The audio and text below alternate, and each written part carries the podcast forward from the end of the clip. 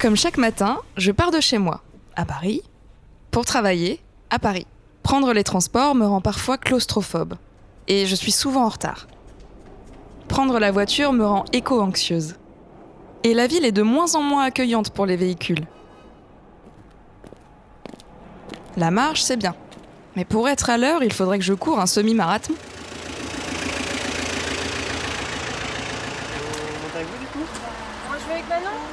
Il y a quelque temps, j'ai essayé de mettre en place un covoiturage quotidien avec deux de mes collègues qui vivent pas très loin de chez moi. Mais ça n'a pas tenu bien longtemps. Avec le télétravail et les horaires aménagés des unes et des autres, je me retrouve bien souvent dans ma voiture avec euh, trois places libres, ma radio, mon café et ma culpabilité.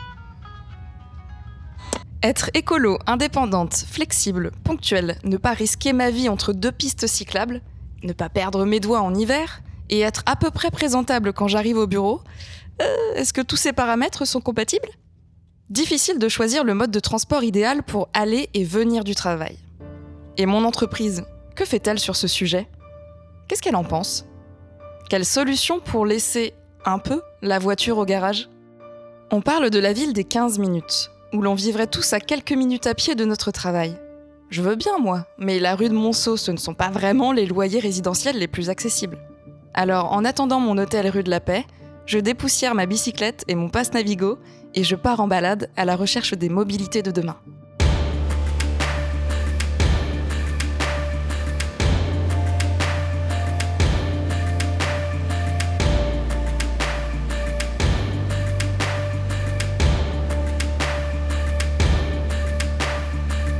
Forward Together, un podcast signé Capital huit. Chaque mois, des rencontres et des réflexions qui secouent l'entreprise et interrogent le rôle du travail dans le monde de demain. Un monde durable, un monde inclusif. Tout commence par les observations d'une personne, les idées d'une autre, la mise en pratique d'une troisième. Et au final, c'est tout un nouveau modèle qu'on imagine ensemble, en avant.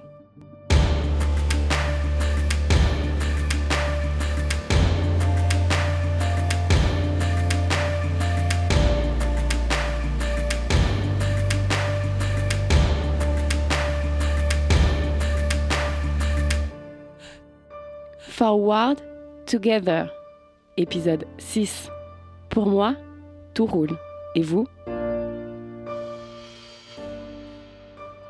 Bon alors déjà, on parle de mobilité avec une multitude d'adjectifs. Elle peut être douce, durable, active. Alors ça veut dire quoi tout ça ?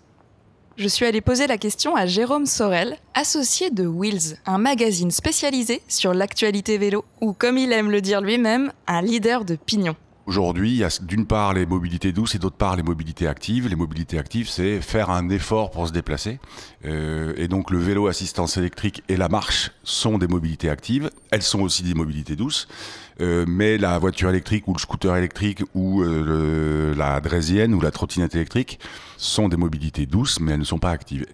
On a donc le choix de se dépenser un peu, ou non, dans nos déplacements. Et pour la planète, qu'est-ce qui est le mieux ?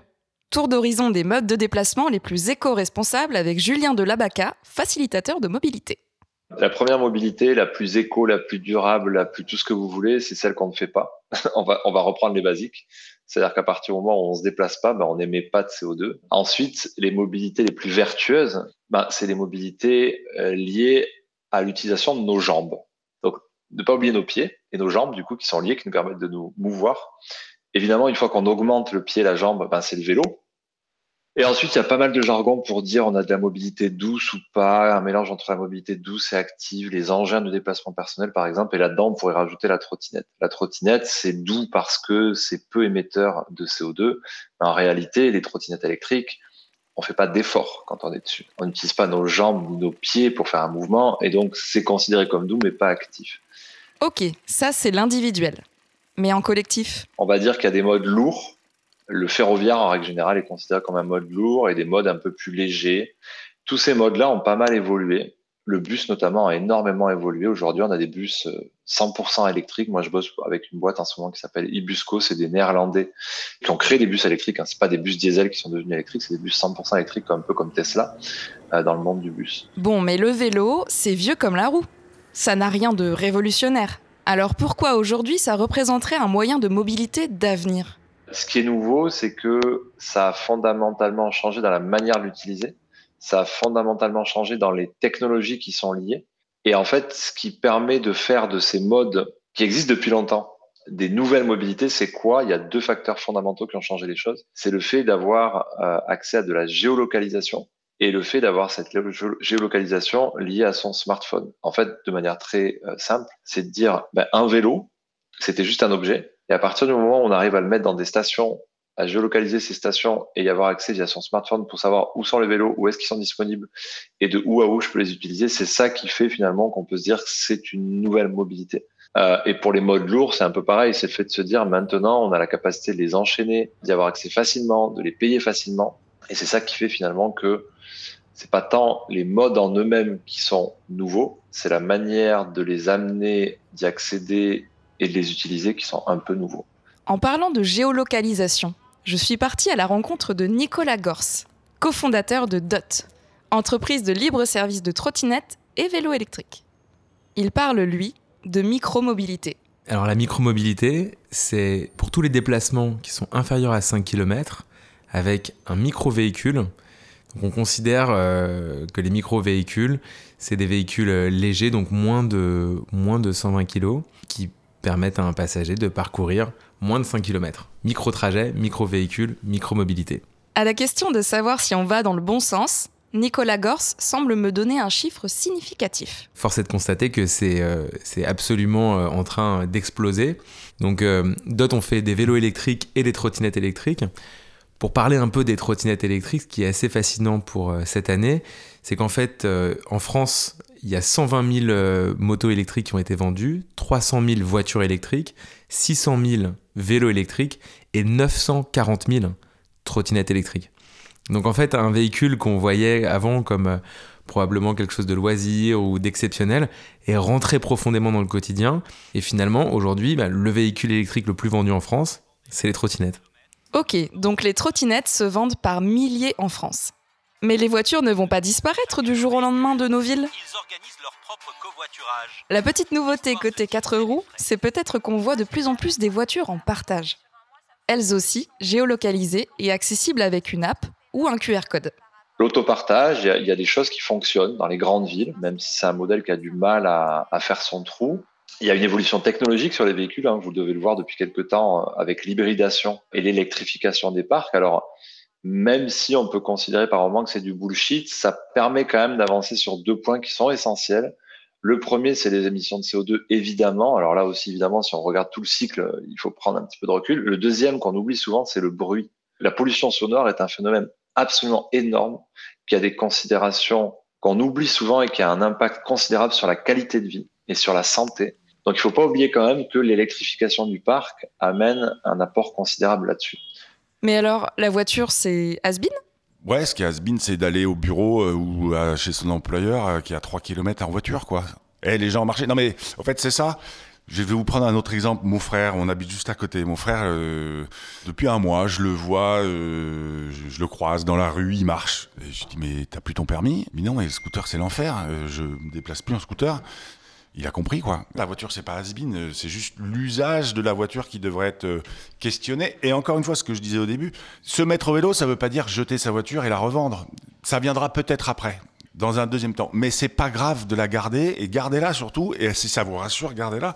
Et puis, bah, peu importe la distance que vous avez, les jours où vous n'avez pas envie de pédaler, mais reprenez votre voiture, vous serez très bien, vous écouterez la radio, vous écouterez ce podcast. Ah, c'est pas grave. Et quand on sait que la distance moyenne des trajets domicile-travail, c'est cinq kilomètres, ça fait sens. Tout est affaire d'usage. On n'en est pas encore à partir en vacances en trottinette, mais pour ce qui est du trajet domicile-travail, on peut changer nos habitudes. Et ça bouge. Écoutez Denis Saada, cofondateur de Betterways, une solution de mobilité pour les entreprises. Paris est une des rares villes euh, dans le monde et en France qui a vu le nombre de voitures, de véhicules possédés réduire. En fait, finalement, les Parisiens possèdent de moins en moins de véhicules. Et ça, c'est une tendance qui est assez forte, qui a un mix entre le bâton, c'est-à-dire le fait d'augmenter le, les frais de stationnement, le fait de réduire le nombre de places de stationnement, et cetera, qui fait que euh, le fait de, de, de, de, de, de limiter les voies, et cetera, qui fait qu'aujourd'hui, c'est de plus en plus pénible, ça devient même une blague de prendre sa voiture à Paris, évidemment, personne ne, ne prend plus sa voiture pour traverser Paris, ça devient euh, très compliqué.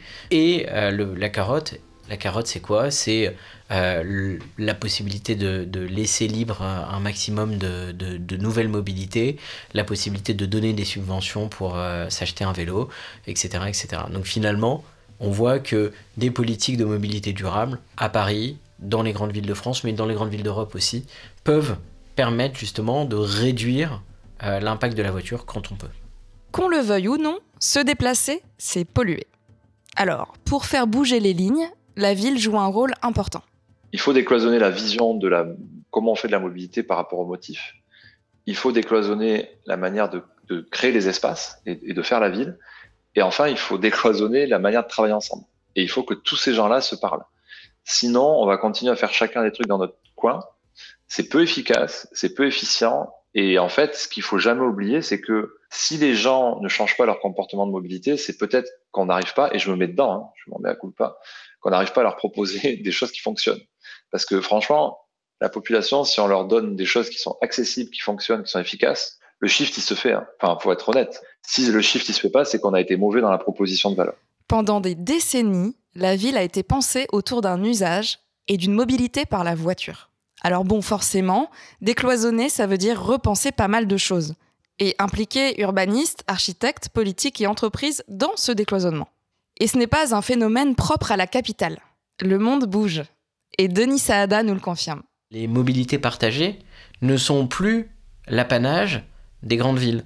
Aujourd'hui, euh, on a des, des acteurs euh, comme euh, Dott, comme euh, Tier, comme Lime par exemple, qui commencent, les trottinettes en partage, qui annoncent ouvrir euh, des euh, villes de banlieues parisiennes euh, lointaines, type dans le, dans, le, dans le soixante-dix-sept, qui annoncent ouvrir des villes comme Istres, comme Le Havre, euh, comme euh, Dunkerque, bref, euh, énormément de, de villes de taille plus modeste, qui trouvent finalement un intérêt à ces nouveaux modes de transport qui souhaitent peut-être faire comme les, comme les plus grandes villes. Il y a une question de, de, de marque citoyenne en quelque sorte. Hein. C'est, ça fait cool d'être une ville qui a des, qui a des trottinettes. Mais je pense que, euh, au-delà de, de, de, de l'aspect politi- politique de la chose, euh, je pense qu'il y a un vrai besoin, euh, notamment euh, dans, les, dans les cas de euh, ce qu'on appelle de, de commuting ou de, de gestion multi, multimodale. Typiquement, je prends une trottinette pour aller prendre un train et ensuite pour aller jusqu'à, jusqu'à ma destination finale. Là, ça fonctionne très bien. Ce qui est important dans la mobilité durable, c'est la complémentarité entre les transports.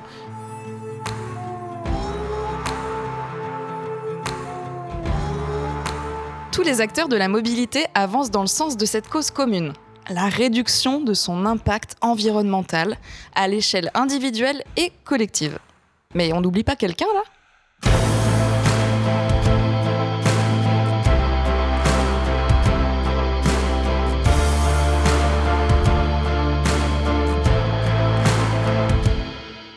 Et oui, et ma boîte dans tout ça, qu'est-ce qu'elle fait ?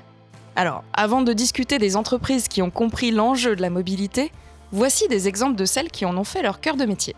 Les entrepreneurs à vélo. Jérôme Sorel nous les présente.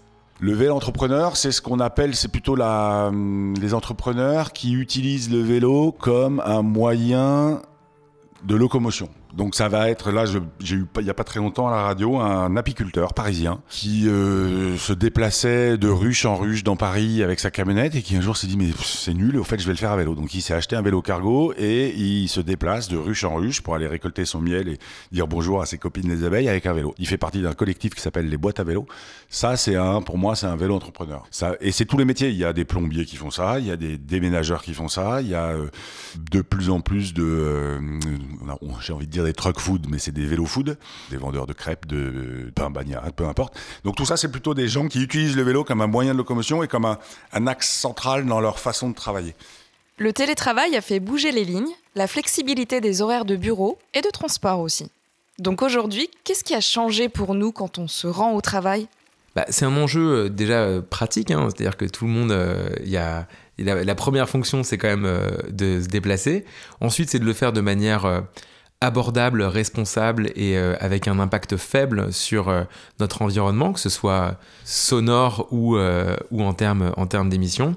La vraie révolution de la mobilité, pour moi, c'est la dimension euh, plaisir. Aujourd'hui, les gens, ils n'ont plus envie de subir leur mobilité. Ils veulent la choisir. Le choix entre euh, voilà, le scooter électrique, le vélo électrique, la marche, les transports en commun, le tram. Et on n'est pas obligé toujours de choisir la même chose. On a un bouquet de mobilité qui s'offre à nous et qu'on va choisir en fonction bah, de nos circonstances. Et je trouve que c'est très enthousiasmant aujourd'hui d'avoir ce, ce panel qui s'offre à tous les usagers. On peut tout imaginer. Et si c'était la fin du métro boulot-dodo et que ça devenait bateau boulot-dodo ? Le bateau, en fait, de par le confort qu'il apporte, l'agrément qu'il apporte, enfin, partout, que ça soit à Istanbul, à Oslo, à Sydney, et cetera, c'est, c'est, même si c'est long, en fait, ça va pas vite. Ça va moins vite que le vélo, ça va moins vite que le bus, que le métro. Mais c'est juste génial, en fait. Et ça apporterait tellement aux gens une autre vision du, euh, du transport au quotidien. C'est un truc qu'il faut qu'on arrive à vachement développer. Pour l'instant, on est hyper mauvais, alors qu'on a un trait côtier qui est énorme et qu'on a euh, un tissu de fleuve qui est juste énorme aussi. Je pense qu'il ouais, y a un sujet là-dessus. Bon, ok, on laisse ça à Sydney, à Oslo. Ça attendra un peu pour Paris. Aujourd'hui, la vraie révolution de la mobilité, c'est le choix qu'elle nous offre. Et Denis Saada, fondateur de Betterways, en a fait son credo. Voici son idée. Betterways propose une solution aux entreprises pour donner accès à leurs salariés à la mobilité durable. Cette solution prend la forme d'une, de moyens de paiement et de gestion de budget de mobilité. Donc chaque salarié dispose d'un budget octroyé par son entreprise qui lui permet de dépenser son argent sur l'ensemble des modes de transport disponibles sur un territoire. Donc ça peut être par exemple pour s'acheter un vélo, ça peut être pour euh, disposer de mobilité, euh, de, de mobilité type mobilité partagée, ou ça peut être pour prendre du transport en commun tout simplement. Alors d'accord, avec ce nouveau budget mobilité, on peut aller plus loin qu'un remboursement de passe Navigo et instaurer une politique mobilité.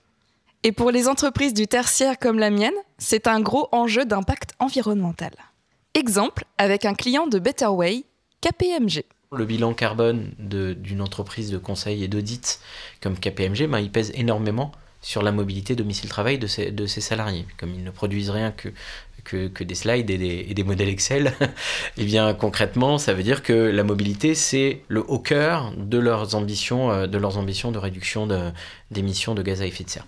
Et donc, très concrètement, s'attaquer à la mobilité, c'était assez logique pour eux. Et ils souhaitaient une solution qui était one size fits all, qui convenait à l'ensemble des salariés, que ce soit le salarié qui est euh, dans un, euh, au siège à la Défense à Paris, un autre salarié qui est dans, un, dans une ville de taille moyenne, type à Caen ou à Grenoble, où ils ont aussi des locaux et où ils doivent aussi euh, trouver une solution pour gérer ces salariés-là. Proposer cette flexibilité en free-floating ou via une carte de paiement du tout transport, c'est répondre à ce besoin de liberté auquel on aspire. Et c'est même un facteur de rétention des collaborateurs. Aujourd'hui, euh, on sait que la mobilité, le trajet domicile-travail pèse sur la qualité de vie au travail et pèse sur la fidélité des salariés. Un tiers des, des raisons de démission de l'entreprise sont liées à un mauvais trajet domicile-travail. Donc on a beaucoup, beaucoup de salariés qui, puisqu'ils habitent loin de leur travail, puisque le, tra- le, le trajet est pénible, ben, décident de quitter euh, leur entreprise et de postuler un, un, dans, dans une entreprise qui est plus proche de chez eux. Ok pour les collaborateurs, je comprends. Mais pourquoi c'est si intéressant pour les entreprises ? trente pour cent du bilan carbone des entreprises est lié à la mobilité domicile-travail. Et ça, évidemment, c'est une moyenne française. Euh, vous imaginez bien que euh, quand on parle de, d'entreprises de services, de conseils, euh, de, de, d'avocats ou de, euh, tout un tas de tout un tas de services, finalement, le chiffre augmente beaucoup plus, et là on atteint des quatre-vingts, des quatre-vingt-dix pour cent. Donc la mobilité, c'est un vrai sujet à l'heure où les entreprises sont de plus en plus challengées par les réglementations, mais aussi par leurs salariés sur leur engagement euh, environnemental. Que ce soit parce que c'est moins cher, pratique, ou en accord avec nos valeurs, il y a une porte d'entrée propre à chacun dans le choix de sa mobilité. Ce qui est sûr, c'est que le vélo cumule plusieurs corollaires, santé, écologie, économie, et cetera. Voilà ce qu'en pense Jérôme Sorel, qui est aussi l'auteur du livre Vélotaf. Un salarié qui se déplace en mobilité active, donc à pied ou à vélo, euh, c'est un salarié qui va être euh, moins sujet à l'obésité, qui va être moins sujet au diabète, qui va être en meilleure santé physique, en meilleure santé mentale. Et un salarié en bonne santé, c'est un salarié qui est plus productif. Euh, et plus productif, ça veut dire moins d'arrêt maladie, ça veut dire aussi quand il arrive au bureau, euh, il est... Euh, frais et dispo, et pour cause. Euh, oui, et puis, là, et puis là, le sourire. Un sourire, c'est aussi, malgré tout, assez euh, communicatif. Ok, ça vaut le coup pour l'entreprise et pour le collaborateur. Mais je comprends, en discutant avec Jérôme, qu'il ne suffit pas de mettre des aménagements en place pour que le problème soit réglé. Mais par aménagement, qu'est-ce qu'on entend, au fait ? En fait, le vélo est probablement le, la mobilité la plus exigeante en termes d'aménagement. Si on crée un aménagement parking pour des trottinettes, ben ça n'ira pas pour les vélos. À l'inverse, si on crée des aménagements parking pour les vélos, ça ira pour les trottinettes. Et pareil, le ou la cycliste qui vient au bureau au quotidien, et, et ben il aura, à vélo, il aura peut-être envie à un moment donné de poser ses affaires, peut-être aussi besoin de prendre une douche. Quelqu'un qui vient à pied ou en trottinette, il n'aura pas forcément besoin de ça. L'entreprise doit, doit, doit s'approprier le sujet, elle doit se l'approprier correctement et ne pas faire par petits bouts. Sinon, le rien, rien de pire que de faire des, une, mettre en place une politique vélo par petits bouts, parce qu'en fait, le décideur ou la décideuse et l'investisseur, il va dire bah, « j'ai fait, mais ça marche pas. Donc le vélo, ça marche pas. Donc là, on perd dix ans. » Si par contre, on a une approche globale, sans forcément que ce soit une approche compliquée, hein, mais une approche globale de un plan de circulation dans un espace comme celui-ci, où sont les parkings? Est-ce que les parkings sont accessibles? Ensuite, est-ce que euh, on peut attacher les vélos correctement? Ensuite, qu'est-ce qu'on fait de nos petites affaires et est-ce que potentiellement on fait venir quelqu'un tous les mois pour de l'assistance et de la mécanique sans forcément que ce soit payé par l'entreprise, mais tout simplement, il y a plein d'entreprises de services aujourd'hui qui ont des services de conciergerie, de, de pressing, de livraison de repas, de garde d'enfants. Ben, on peut faire un service de conciergerie pour de la mécanique vélo et ça peut être pris en charge en partie par l'entreprise si elle le souhaite, mais ça peut aussi être juste un service. Ben, les équipes, vous savez quoi, si vous venez à vélo, tous les mois, tous les premiers jeudis du mois, il y, euh, y a un mécano qui vient, bah, et vous, vous prévenez, vous prenez rendez-vous, vous prévenez, et puis allez-y.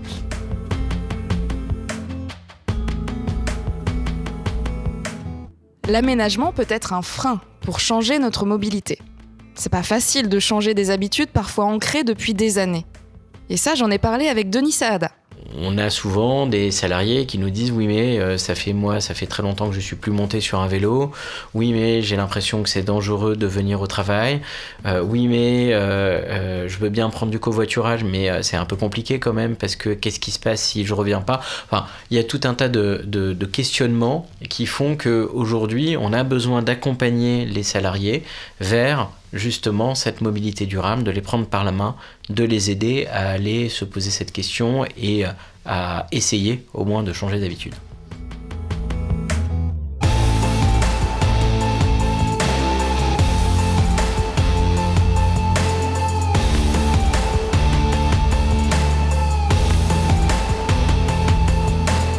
Bon, mais on n'a pas tous un vélo, une trottinette ou un overboard chez soi. Alors, comment on fait ? La première chose, c'est que vous prenez un véhicule qui est sécurisé. Aujourd'hui, nous, les équipes Dott, tous les dix trajets, c'est des professionnels, C D I et, euh, et salariés qui vont vérifier l'engin sur tous les aspects sécurité, les freins, la direction, les lumières. Ils vont s'assurer que le véhicule, le véhicule est bien chargé. Donc, vous avez une garantie d'avoir un véhicule propre à l'usage. La deuxième chose, c'est que vous n'êtes pas exposé au vol, qui reste un... un gros frein, un gros frein à l'achat. Et puis enfin, euh, il y a une dimension aussi stationnement. On n'a pas tous un, une possibilité de stationner notre, euh, notre vélo ou notre trottinette euh, chez nous. Et puis ensuite, euh, bah, c'est la liberté, quoi. C'est-à-dire que nous, ce qu'on, avec le libre service, euh, quand vous en avez besoin, vous le prenez. Et puis quand vous n'en avez pas besoin, euh, c'est pas une charge pour vous, quoi. Pas de charge physique et pas de charge mentale non plus. Finalement, la révolution du transport passe par la diversité. Ce qui fait la force d'une solution durable, c'est l'intermodalité. Ce qui est vachement bien entre tous ces modes, c'est de réussir à les lier. Et par exemple, je donne un, un duo qui est génial. Le duo vélo-train est un des duos les meilleurs qui puissent exister en termes d'émissions de C O deux, en termes de facilité, en termes d'efficacité sur le moyen euh, la moyenne et la longue distance. Et c'est par exemple ça qu'il faut réussir à faire. Alors, c'est ce qu'on appelle l'intermodalité, hein, c'est passer d'un mode à l'autre. Et c'est vers ça qu'on est en train d'essayer d'évoluer, c'est de dire comment est-ce qu'on arrive à lier ces modes-là. Donc, se dire, on a une espèce de cocktail à disposition. Et moi, un des objectifs de mon métier, c'est de faire ça, de faire un peu le chef d'orchestre de tout ça, quoi. Pour inciter ses collaborateurs autrement, il faut leur fournir des informations et les accompagner. D'ailleurs, Denis Saada revient sur les initiatives possibles. On communique par exemple à chaque utilisateur aussi son impact carbone, par exemple, qui, qui lui permet lui de, de voir un petit peu, de comprendre euh, et, de, et de bonifier en quelque sorte son engagement hein, sur la mobilité durable. Euh, ça passe également par, euh, par exemple, des, des webinaires qu'on organise euh, fréquemment quand, euh, par exemple, on, on ouvre une nouvelle entreprise ou euh, par euh, euh, des challenges ou des présences euh, sur site. Pour les plus grosses entreprises, pour justement aller à la rencontre des, des salariés, leur faire essayer par exemple des vélos. On a déjà organisé avec des partenaires des, euh, des séances d'essai de, de, de vélos, des séances de remise en selle par exemple. Voilà ce, le type de choses qu'on peut organiser et qui permet justement d'aller plus loin et de, de trouver la mobilité durable qui convient à chacun.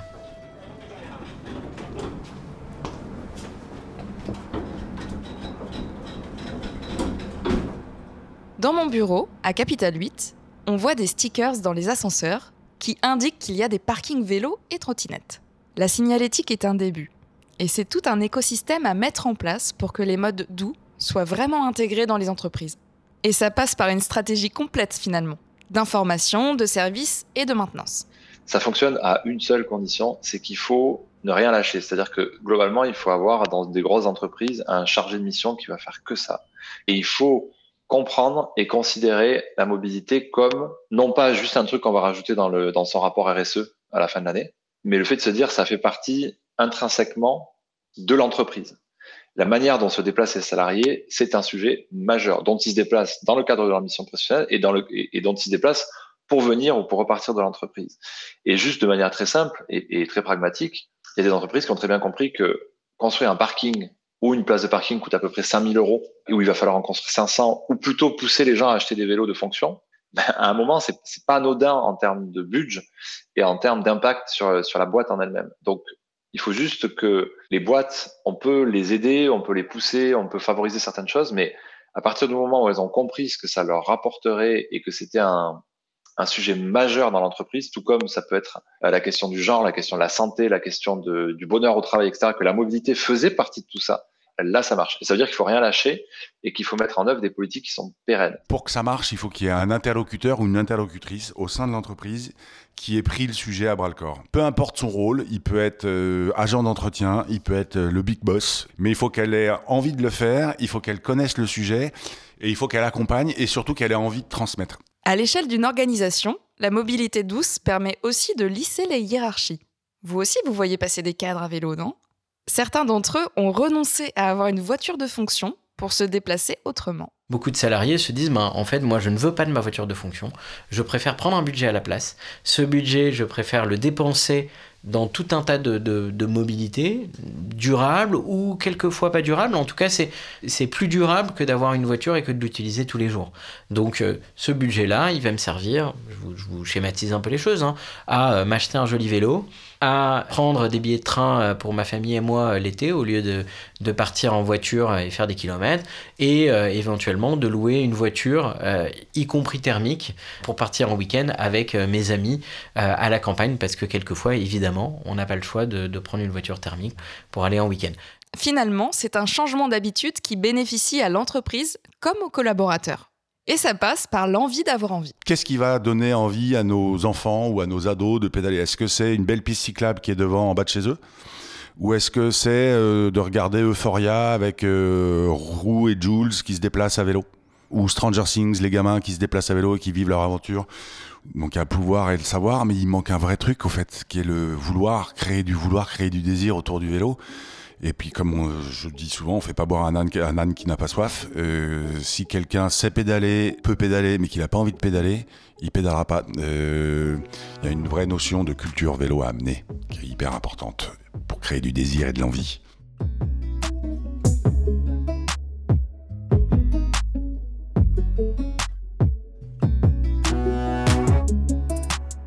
En bref, la mobilité se fait aujourd'hui mais elle est aussi pensée pour demain. Imaginez que la prochaine génération s'identifie à des personnages de série qui leur montrent ce que la mobilité douce a de bon. C'est ça aussi, convaincre et inciter à la transition. Nicolas en parlait aussi de cette dimension plaisir dans la mobilité. En parlant de ça, j'ai demandé à mes experts de la mobilité quel était leur mode de déplacement préféré. Euh, je fais tout à pied. Je suis capable de faire euh, quasiment trente bornes à pied dans une journée quand je me déplace pour le taf. Parce que j'adore ça et je trouve que c'est le meilleur moyen de découvrir une ville. C'est un peu bateau ce que je vais dire, mais le mode de déplacement préféré, c'est celui qui est au bon moment, au bon endroit. Quelquefois, on, on doit euh, aller à vingt à vingt-cinq minutes euh, à, à pied, on est un peu pressé, bon, on va prendre une trottinette. Quelquefois, on va marcher, parce que j'aime bien aussi marcher dans Paris quand il fait beau. Euh, et puis, euh, avec des écouteurs, soit écouter un bon podcast, soit euh, passer les coups de fil qu'on n'a pas eu le temps de passer. Euh, et puis, quelquefois, on a besoin de, on a besoin d'aller plus vite, euh, donc on prend euh, un transport en commun. C'est presque devenu instinctif pour moi, en fait, de me déplacer à vélo dans Paris et de me déplacer et de faire attention aux voitures, aux scooters, aux piétons. Alors, ça, je fais encore des erreurs, hein, mais, mais c'est devenu hyper instinctif. J'avais l'impression, avant, de subir l- ma mobilité, de me dire, il faut que j'aille à cet endroit-là, finalement. Le transit, je considérais que c'était un peu un temps perdu. Euh, et voilà, quoi. Aujourd'hui, je suis sur, euh, sur mon vélo, j'ai des pistes cyclables qui sont quand même de plus en plus sécurisées. Et, euh, et euh, je profite de... de ce moment-là comme d'un moment euh, plaisant et que j'ai pas subi, quoi.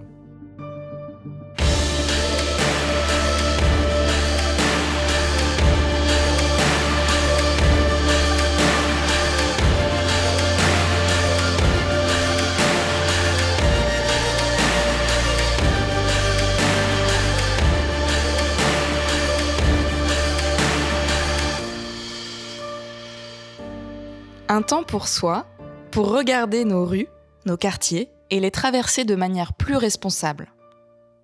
La nouvelle mobilité adoucit notre rapport à la ville et nous donne peut-être envie d'y rester.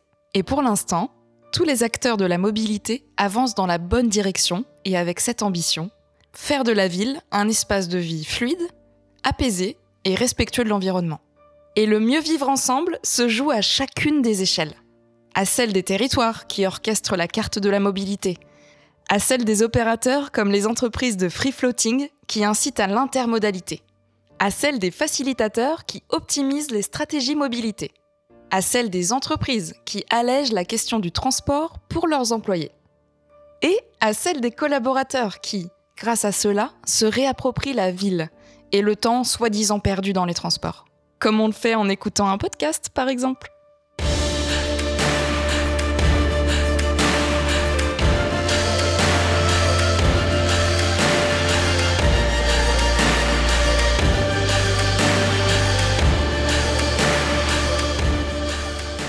Vous venez d'écouter Forward Together, un podcast signé Capital huit. S'il vous a plu, partagez-le auprès de vos collaborateurs pour aller plus loin ensemble. À bientôt pour un nouvel épisode.